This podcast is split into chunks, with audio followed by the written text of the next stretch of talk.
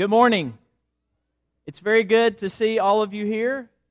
We are blessed with a beautiful Lord's Day, and yet our minds are with those further south who are suffering through this latest hurricane, and we need to be praying for all of those, many of whom we know personally, family, friends, uh, who are in harm's way this very hour, and certainly our minds and our hearts and our prayers should be with them.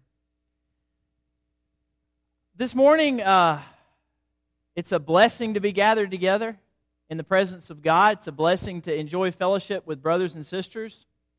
I also see a lot of visitors in our midst, and we're thankful that you are here with us as well. I know that you just sat down, but I think we ought to, not just yet, I think we ought to, in a moment, stand back up and greet. If there are visitors around you, greet them, make them feel welcome, and also use this time to check on your brothers and sisters. There are brothers and sisters who are here rejoicing and experiencing a lot of joy and gladness in their hearts, but there are also some folks here who may be struggling with grief, uh, with illness, maybe a spiritual struggle that, you know, we're not even aware of, and you may have an opportunity uh in offering a hug or a handshake or a smile to really lift them up. So that's what we're going to do right here, right now. Get on our feet. Let's greet those around us.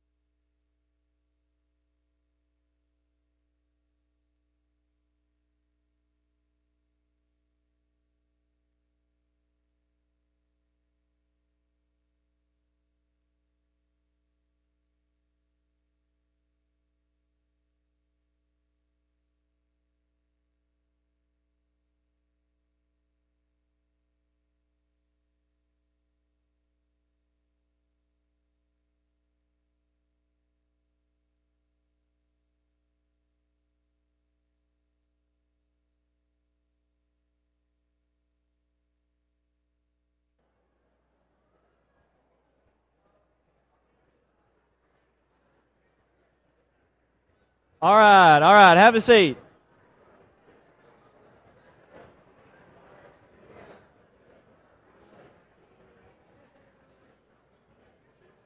All right, have a seat, I said.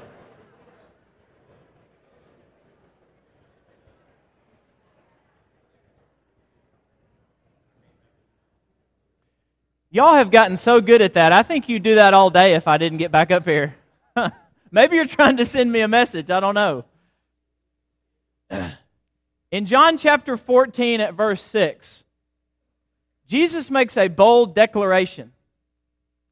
He says to those in earshot of him as he's teaching, he says, I am the way, I am the truth, and I am the life. And sometimes when we talk about that verse, we talk about how Jesus is the way, and really the only way that we can enter into an eternal relationship with God. And other times when we talk about that verse, we talk about how Jesus is the one, and really the only one, in whom we can have abundant, everlasting life. But this morning, we're going to talk about what Jesus says right in the middle of his statement. Between I am the way and I am the life, Jesus claims that he is the truth. The truth. And what I want to share with you this morning is that this is good news.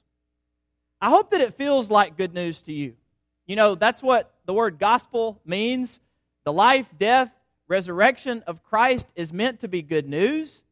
When they went about sharing the gospel, they shared the very story of Jesus. And so Jesus' life and his actions and miracles and teachings ought to fall on our ears as good news. This statement that Jesus makes about himself ought to sound like and feel like good news to us when he says, I am the way, the truth, and the life. And the reason, at least one reason, this is good news is because we face a truth crisis in our culture. A truth crisis. We don't know who's telling us the truth anymore. We struggle to separate fact from fiction. It's difficult to discern between what is true and what is false. We don't know who's telling us the truth on the news anymore, do we? The arrival of cable news brought with it anchors and pundits and commentators who, they get on there and they sit behind their desks and they pass off highly opinionated reports as news. And all across the spectrum, from M S N B C to Fox News and everywhere in between, news outlets are much, much, much too biased. They're pushing an agenda. They're working an angle, so much so that we as the viewers can't tell anymore what's true and what's not. And we've even got a term that you hear tossed around in our culture these days, a term for news that is misleading or inaccurate. You know the term I'm talking about. Fake news. Fake news. That's an oxymoron, by the way, because news in and of itself is supposed to be true and factual, and then you tack this word fake, which means it's a lie, or, or at the very least, it's misleading. Fake news? A culture of fake news. We don't know who's telling us the truth anymore. We don't know who's telling us the truth on social media, do we? Social media, in many ways, has taken fake news to new heights. The amount of false information that is published and widely shared on social media sites like Facebook is astounding. For instance, here's just one example of thousands that we could share. A couple days ago, a live video stream was shared and described as shocking video of Hurricane Irma pummeling an island in the Caribbean. So people are logging on social media looking for genuine news about the hurricane, and this video pops up claiming to be live footage from an island in the Caribbean that's just getting hammered by the winds and the rain, and it's shocking. The video had more than six million views, more than one hundred sixty thousand shares on Facebook. Maybe some of you saw it. Maybe some of you shared it. I don't know. Uh, but it turns out this was not a live video at all. It was at least a nine-month-old clip set on a loop of damage from a cyclone in India. And this kind of thing happens all the time. People put out a, a, a video that's been messed with in some way that claims to be this, but it's really that. People put out a fabricated news story with a salacious headline, and it gets all these shares, but a quick Google check would show show us that it's anything but true. And yet we often fall for it. And worse yet, sometimes we pass along stuff without checking into the veracity of it, without looking a little deeper to find out if it's true. We have a hard time knowing what's true and what's not on social media. We don't know who's telling us the truth in politics anymore. Sometimes politicians tell voters what they want to hear, what they think we want to hear in order to get elected. But when they get elected, they neglect to follow through on their promises. We've seen this happen a time or two in American politics. More dangerously, sometimes Christians place their complete, unequivocal support behind a political party or leader. We attach our wagons early in our lives and we just ride it out to the end, no matter how much that party or leader might change in what they believe or the policies that they are pushing for. Sometimes Christians begin to defend everything about their side politically, including the bad, and they demonize everything about the other side, including the good. They turn a blind eye to their candidate's flaws, and in their mind, he or she is perfect, and yet they assume the very worst about his or her opponent. And over time, entrenched partisanship like this can prevent even Christian leaders from being able to name truth as truth and lies as lies. And so in politics, who can we believe anymore? Let's bring this a little bit closer to home. Sometimes we don't even know who's telling the truth in our homes. If you're a parent, you know all about a couple of the kids fighting in the next room, and you don't know what happened, you don't know what they're arguing about, you don't know what precipitated it, but then they bring it to you. And one of them is saying this, and the other is saying this, and one of them says, he hit me, and the other says, no, she punched me first. And you don't know what happens, and so sometimes you say, okay, both of you are in trouble. Both of you get a spanking, or both of you have to go sit on the bed. And other times it's like, I don't know what happened, so I'm not worried about it. So just get on out of here, okay? Just try to resolve it on your own. See if you can find a solution. But on a more serious note, sometimes deception in the home can wreak havoc. Maybe a person in your home, a child or a spouse, has been dishonest with you. And there's been a serious breach of trust. And you're struggling to gain that trust back within the confines of your home, in, in your own family. And you don't know anymore whether your child or your spouse, your husband or your wife is telling you the truth. Now, there aren't many things worse than that. A breach of trust in the home, a, a nagging doubt in the back of your mind whether someone who is one of the closest people to you is telling you the truth anymore.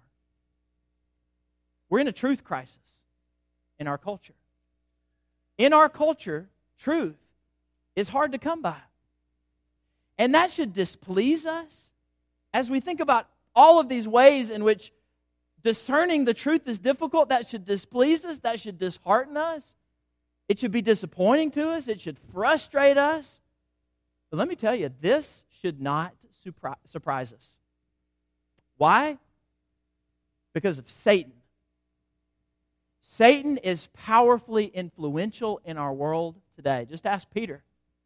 He said, Satan walks around like a roaring lion, seeking whom he may devour. Satan is alive, and he's active, and he'll stop at nothing to devour us with his lies. He's a liar. Jesus calls him that in John chapter eight, verse forty-four. He's a liar, Jesus says. He's the father of lies.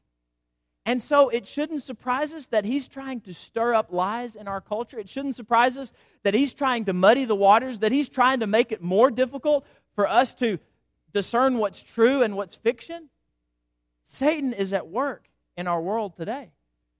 And so the difficulty that we have separating fact from fiction, it's not a problem of human ability, it's a spiritual problem. And it results from Satan himself, who is living and active in this world, throwing all sorts of lies into the wind, trying to mix us up, trying to muddy the waters and make us confused. And you know what? Because of Satan and sin, we can't even trust our own instincts, our own heart. Follow your heart is the motto of billions the world over. But you know what the Bible says about that? The prophet Jeremiah in Jeremiah seventeen nine says the heart is deceptive. And Jesus in the gospel says all sorts of evil comes out of the heart. And so we can't even follow our hearts.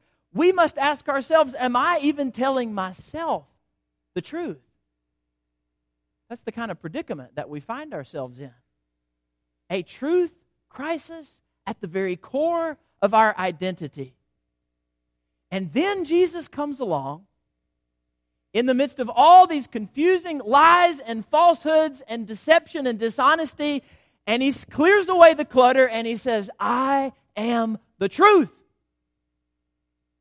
And that's good news. And what's more, John says in his gospel towards the beginning, in John chapter one, verse fourteen, John says that Jesus is the only Son from the Father, and he has he is full of grace, and he's full of truth. Now, isn't that good news? In a world full of falsehoods and lies, and even as we think about ourselves, being full of deception, the ability to deceive ourselves because of the, the evil that is within our own hearts, Jesus is full of truth. It's good news. And it would have been good news in his day as well, because people back then faced a truth crisis as well. It was difficult in those days to ascertain truth also. There were corrupt, dishonest religious leaders on the prowl, and Jesus rebuked them, and he was as hard on them as anybody during his ministry. The Jewish religious leaders who he said bound heavy burdens on the people that they were not willing to lift with even one of their fingers. He said these Jewish religious leaders were so deceptive, so dishonest, that they were, he said, whitewashed tombs.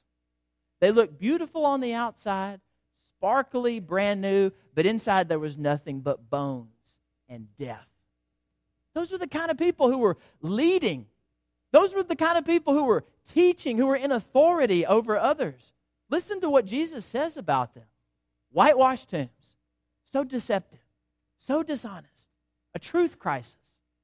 And then you, you had guys who claimed to be the Messiah before and after Jesus. Jesus was not the only one who claimed to be the Christ, the Son of the living God. The book of Acts chapter five, verses thirty-six and thirty-seven mention at least two who came before Jesus. Their names, Theudas and Judas the Galilean. They rose up. They claimed that they were going to lead God's people into a new kingdom full of peace and prosperity, and they drew followers to themselves, but then they were killed. And unlike Jesus, they didn't come back to life. They were not raised, and so their followers scattered to the wind. And so not only did you have deceptive, dishonest Jewish religious leaders, you also had innumerable people who rose up and claimed falsely to be the Messiah. So do you get a sense of the confusion? Do you get a sense of, uh, of the crisis that existed in Jesus' time to understand truth? And so when Jesus comes along, the one who is full of grace and truth, it was a breath of fresh air. We talked about in my Wednesday night class, the one that I'm attending with Brother Larry Helton, we talked about the apostles. And one of those was Nathanael, who, when by faith he believed that Jesus really was the Christ, he said, "Rabbi, you are the Son of God. You are the King of Israel. You're not like these other hucksters and pretenders and religious leaders. You're the real deal." And when we hear him say that, we can we can hear that sense of relief and, and joy and gladness at having finally found the one who truly is the Son of God. And Jesus proved himself to be the true Son of God by his life, by his teachings. He was one who taught with authority. People recognized that, as opposed to the other religious leaders. By his miracles, he proved that he was somebody special because he could do things that nobody else could do.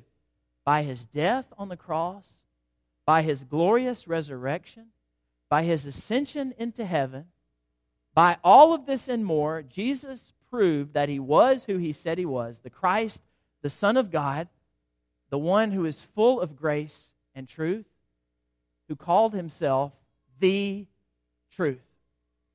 And it was a breath of fresh air for the people then. And the arrival of Jesus ought to be a breath of fresh air for us as well. We hunger for truth. We want to know the truth. We want to get at what is true and real in this world. We want to cut through all of, of the fog and the clutter before us. And Jesus is the truth. He's the personification of truth. He's the embodiment of truth. He is truth in flesh. He's truth walking around, truth with breath in his lungs, with, with a beating heart. Jesus in the flesh is truth. And Jesus in heaven is truth today. And what's more, the Christian writings, which would eventually form the New Testament, are also authoritative truth.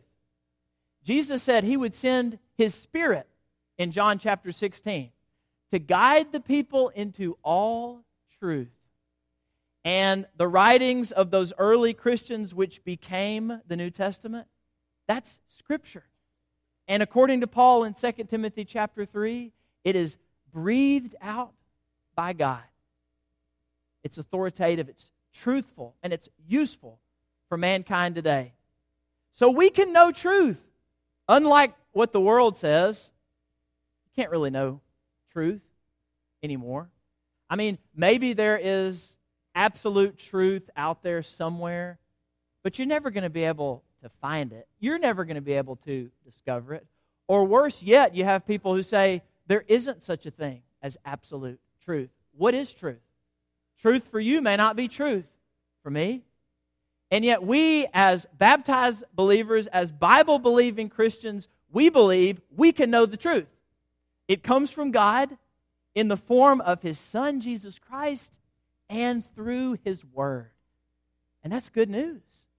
It's good news in this world of confusion and doubt and dishonesty and deception and lies to be able to know the truth, to know that Jesus is truth, to know that His Word is true. And so in daily life, the way that we can discern between truth and lies, according to Jesus, it, it's quite simple. We abide in Him. Jesus in John chapter fifteen said, I am the vine and you are the branches. And you need to stay connected to me at all times. And you need to be constantly abiding in me and seeking to be obedient to my will. And you need to, according to our text, John chapter eight, verse thirty-one, if you abide in my word, you are truly my disciples, and you will know the truth. So Jesus says, stay connected to my word. Stay in my word. Love my word. Be studying my word. Be tethered, be moored to me and to my word, and you'll truly be my disciples, and you will know the truth. You will be able to discern between truth and lies if you stay in my word and if you abide in me. You know, there's a lot of lies in the world today because it's a fallen world, and because, as we've noted earlier, Satan wields a lot of influence in our world. The father of lies is still at work. Don't forget it. And, and don't let that fall out of your mind this week. Know that Satan is out there prowling around seeking for somebody to, to devour. And he's going to try to deceive you. And so there's a lot of lies floating around in the world today because of Satan and because of man's decision to sin. But you know what? There's also a lot of truth out there. There's truth because God made this world. And God called this world good. And when we tether ourselves to Christ and to His Word, we can sift through everything that we hear, everything we hear from the news and from social media and from politics and in our homes, everything we hear, and we will better be able to separate fact from fiction and claim all truth as God's truth. If it's true, it's God's, because God made this world. All truth is God's truth. And as we abide in Christ, God is training us not only in clarity to be able to discern truth, but also in these ways. I want to share these with you, and maybe you want to jot these down. So if we are abiding in Christ, we're abiding in His Word, then God is working on us, and He's training us, and He's molding us in our ability to discern what is true and what's not. So clarity is one way He's working on us, but here's, here's another way. He's training us in courage. In courage. I think this is on the next slide. In courage to accept truth no matter the cost. Courage to accept biblical truth no matter the cost. Even if it doesn't make the point that we want to make, even if it doesn't lead us in the direction that we want to go, even if it doesn't tell the story that we want to tell, we will embrace it because it's God's Word, and because it's God's Word, it's true. And that takes courage. Courage to accept and embrace truth no matter the cost. Here's another way God's working on us as we abide in Christ. In our commitment to share truth even when it's inconvenient, even when people will criticize you for sharing truth, even when people will say you're closed-minded or you're a bigot, even when people will say, well, you're you're liberal because you believe that, or you're conservative because you believe that. No, I believe that because that's what God's Word teaches. Commitment to believing and to sharing the truth even when it's inconvenient. And here's the last one. We've got to take all these together. You can't have one without the rest. The last one is this: compassion to speak the truth in love. And this must be paired with the others. Because when we say that we're speaking the truth and we're not doing it in a gentle, loving way, then we're not speaking the truth anymore. Speak the truth in love is what Paul says in Ephesians four fifteen. If the truth you speak is spoken without love, then it's not truth. But if the love that you show refuses to share truth, then it's not love. So all of this works together. And God is working on our hearts, and He's molding us and shaping us to be the kind of people who have the clarity to discern truth, the courage to accept it no matter what, the commitment to share it even when it's inconvenient, and the compassion to share it with love and gentleness. But here's the most important thing that abiding in the truth of Christ will do. You ready for it? Our text, John chapter eight, verses thirty-one and thirty-two. Jesus says, "If you abide in my word, you're truly my disciples, and you will know the truth, and the truth will" what? Why don't you say those three words with me, church? The truth will set you free. The truth of Christ will set you free. Now, this is a pretty popular verse, and sometimes it gets quoted out of context. We hear it tossed around in our in our culture. The truth will set you free, but this is specifically talking about the truth of the gospel of Jesus Christ. The truth of the gospel of the good news of Christ will set you free, will unloose the shackles of sin. Because when you know Christ, and when you know what He did for you, and when you know what you need to do in order to receive that gift from God through Christ, it frees you from being a slave to sin. And that's what God wants for every man, woman, and child on this wor- on this planet Earth. He wants all to come to the knowledge of salvation. He wants everybody to be saved and everybody to come to the knowledge of truth, according to Paul in First Timothy chapter two, verse four. That is God's heart. That is what God wants, and that is what we should want, that everybody, that everybody hear the good news of Jesus Christ, that everybody come to salvation, that everybody come to the knowledge of truth. But Satan wants just the opposite. Just the opposite. And he's doing a slam-bang job in our world, is he not? He wants to keep people from the truth because he wants to keep people from salvation. He wants to muddy the waters. He wants to sow doubt about God's promises in your heart. He wants you to question whether or not God really loves you. He wants you to doubt whether or not God really wants to offer salvation to you through the gift of His Son, Jesus Christ. And He's been doing it from the very beginning. You can hear that, that ancient hiss from the garden echo throughout all history. Did God really say? Did God really say that? Did God really say that Jesus is the way, the truth, and the life? The only one through whom salvation can be found. Did God really say that He loves you? That He wants to give salvation to you despite your unworthiness? That He wants you to dwell with Him for all eternity? Did God really say that? The voice of the liar, the father of all lies, seeps into our head and begins to sow doubt about God's will and about what God wants to do. Make no mistake, God wants all people to be saved and to come to the knowledge of the truth of His Word. And so this morning, which voice are you going to listen to? The voice of the evil one? The voice of the roaring lion? The voice of the deceiver? The great liar?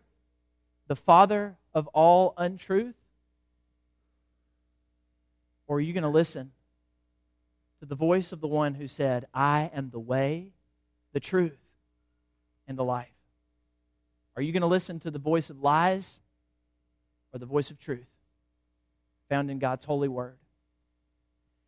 This morning, I know we have folks in the house who have yet to come and say, I want to follow Jesus Christ, who is the way, the truth, and the life.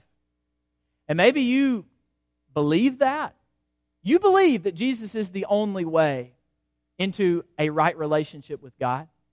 You believe that Jesus is the only means of receiving life, abundant life here, eternal life with God.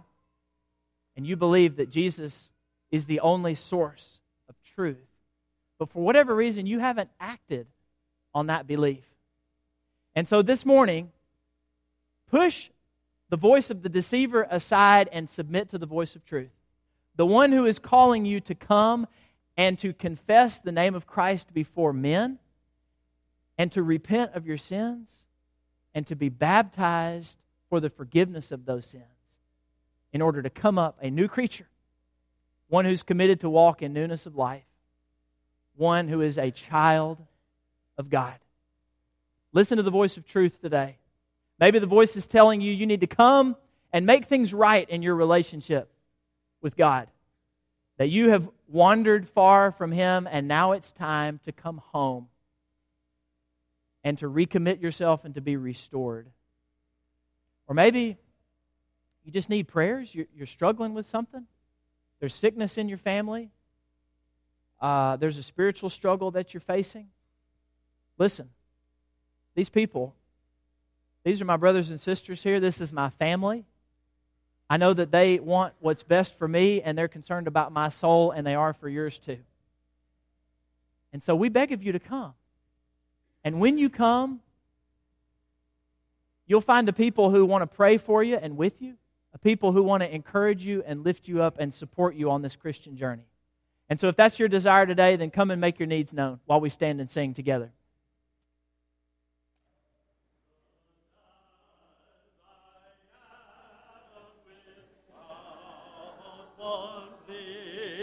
But that thy blood was shed for me, I am thy.